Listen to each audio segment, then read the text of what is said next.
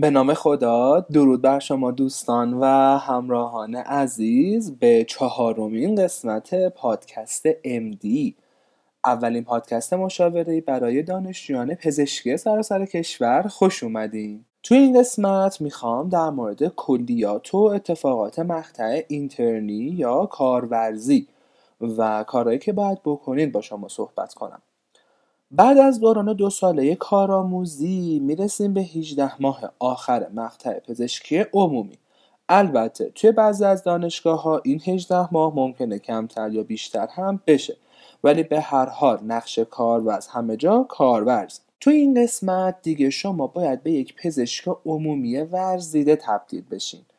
همونطوری که توی پادکست قبلی گفتم وزارت بهداشت برای دوران کارآموزی یک کدوم تهیه کرده بود. حالا برای کارورزی هم یه همچین برنامه ای هست که بهتون توصیه می‌کنم. اگر هنوز نمی‌دونین توی هر بخش باید چیا رو بلد باشین و به چه چیزهایی اپروچ کنین برین و حتما بخونینش. سعی کنین توی دوران اینترنی مهارت های کار عملیتون رو بالا ببرین.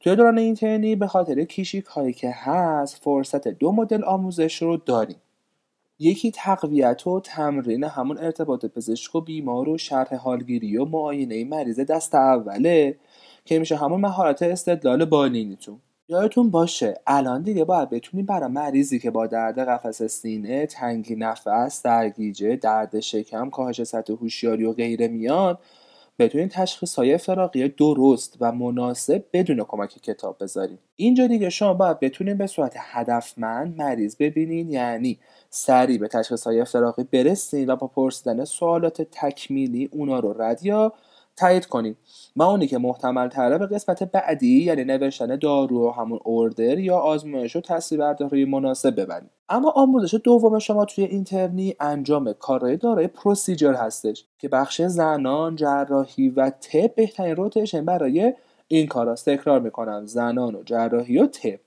توی دوران اینترنی باید یه قدم پا فراتر از دوران کارآموزیتون بذارید و اونم نوشتن نسخه های مختلف برای مریضی های مختلفه. باید داروهای شایع هر بخش رو با دوز و نحوه مصرفش یاد بگیرید که البته کار سختی هم نیست و با تکرار درست میشه. نحوه approach به chief complaint های شایع رو باید بلد بشید مثل همون درد قفس سینه و تنگی نفس و درد شکم و کاهش سطح هوشیاری و غیره. و برای مریضتون order مناسب و لازمه هر کدوم رو بنویسیم حالا این order های شایع می‌تونه مربوط به بیماران بستری و اورژانسی باشه؟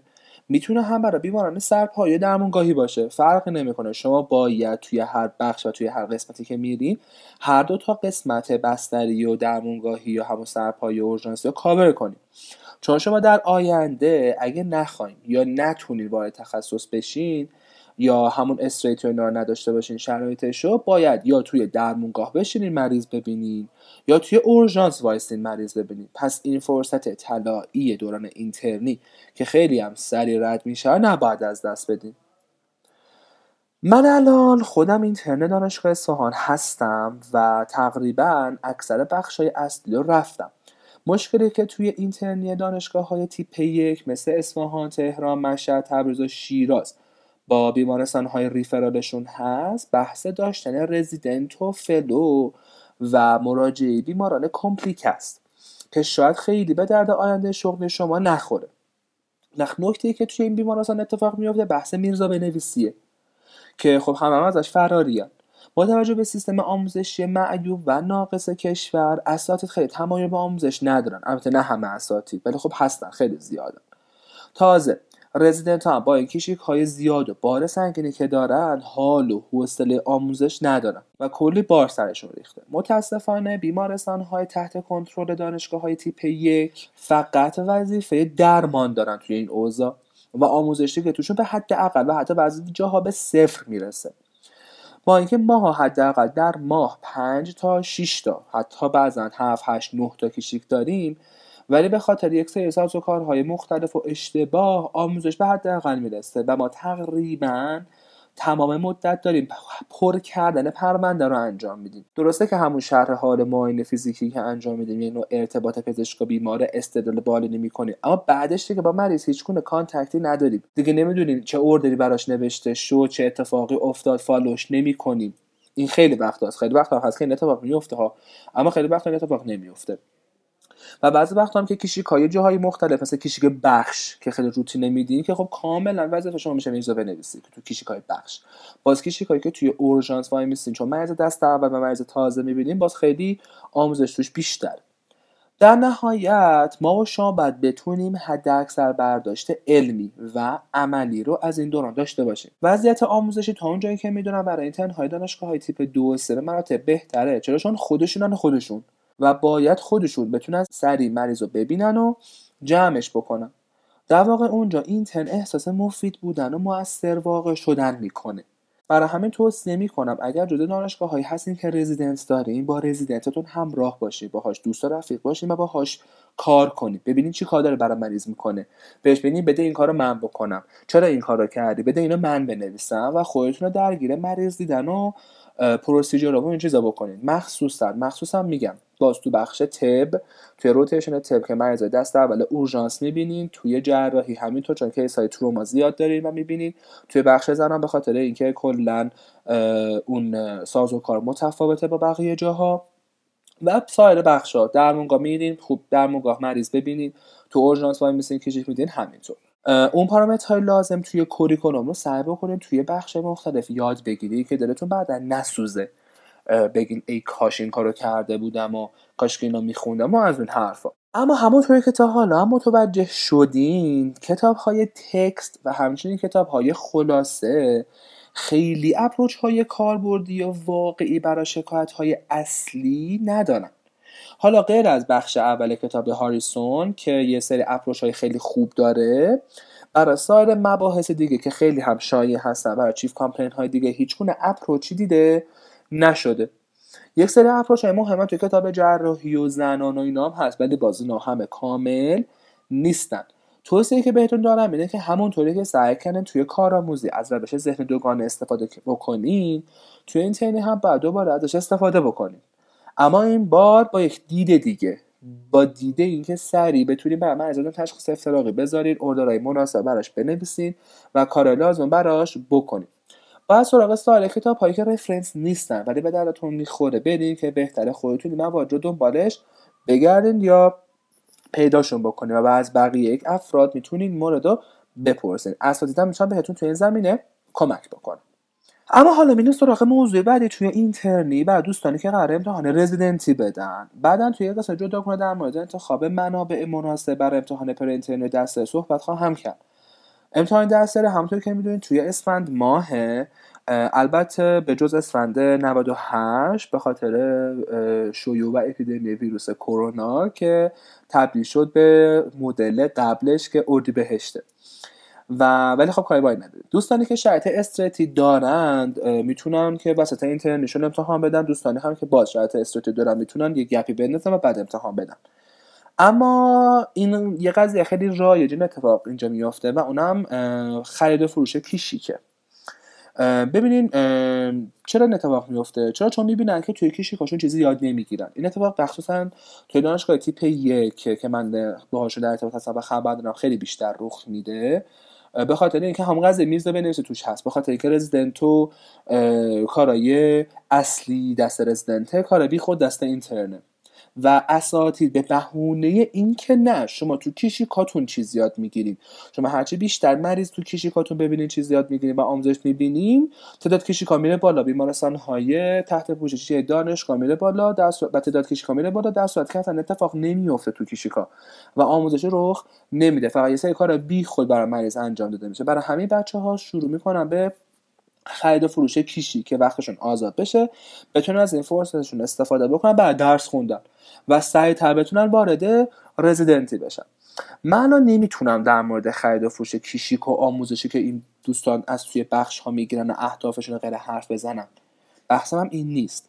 ولی می‌خوام بگم در نهایت توی هر دانشگاهی که هستین توی هر بخشی که هستین و هر برنامه که برای آیندهتون دارین یادتون نره شاید دیگه توی دیگه این دوران کارآموزی می‌تونستیم بگیم که آقا من بخش جراحی و زنانم دوباره تکرار میشه. بخش داخل تکرار میشه. اما دیگه وقتی تو کارورز و intern شدین دیگه این قضیه تکرار نمیشه. بخش زنان تموم شد دیگه تموم شد. بخش جراحی تموم شد دیگه.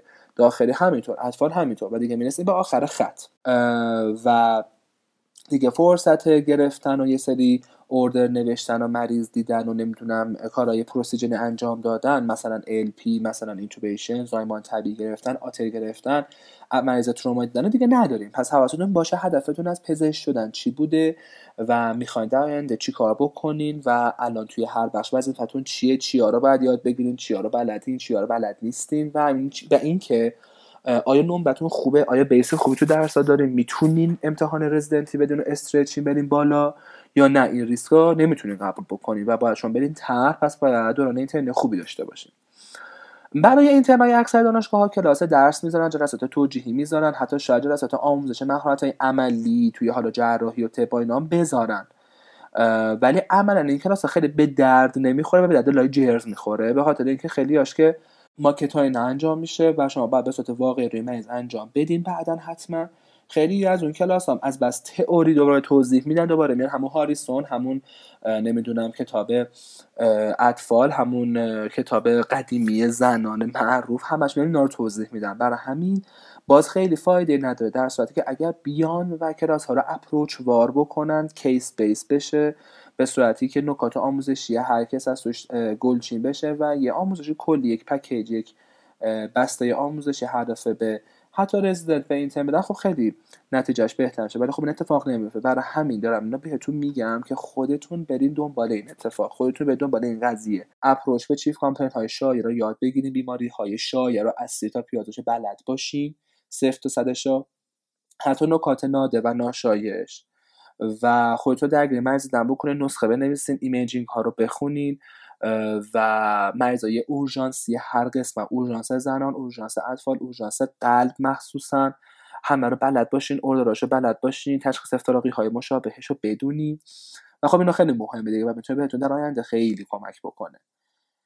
در نهایت فکر نمی کنم حالا خیلی بحث نیاز به جنبندی خاصی داشته باشه. یک سری توصیه و تجربه که من خودم تو این دوران اینترنی پیدا کردم. براتون گفتم البته که خب خیلی مختصر صحبت کردم و داستان توی دوران اینترنت خیلی بیشتر از این حرف هست ولی برای اینکه می‌خوام خیلی کلی و جنرال باشه و همه دوستان توی کل دانشگاهی که هستن تیپ تیپ دو تیپ سه بتونن از حرفم استفاده بکنن.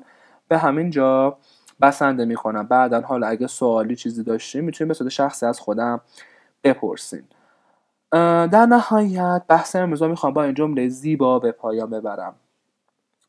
دقت کنید نهایت جملهش هم انگلیسیه میگه که fear has two meanings forget everything and run fear forget everything and run or face everything and rise face everything and rise the choice is yours حالا بر دوستانم یه ترجمه بکنم دقت بکنیم به fear F E AR میگه که دو تا معنی می‌تونه بده. Forget everything and run.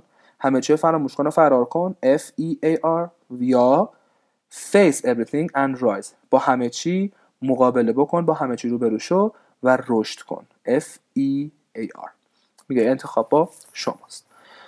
همچون که می‌دونید جهت ارتباط با من می‌تونید به کانال تلگرامی Magnificent Underline Doctors و همچنین پیج اینستاگرامی Magnificent Underline Doctors مراجعه بکنید. منتظر سوالات پیشنهادات و انتقادات شما عزیزان هستم. همچنین اگر از مطالب پادکست نمیده تا اینجا خوشتون اومده و براتون مفید بوده اون رو به سایر دوستان و همکلاسی هاتون معرفی بکنید و به من بیشتر انرژی بدین. برای درست کردن پادکست های بیشتر توی زمینه پزشکی. منتظر قسمت بعدی پادکست MD باشید. خداوند یارو نگهدارتون باشه. فعلا.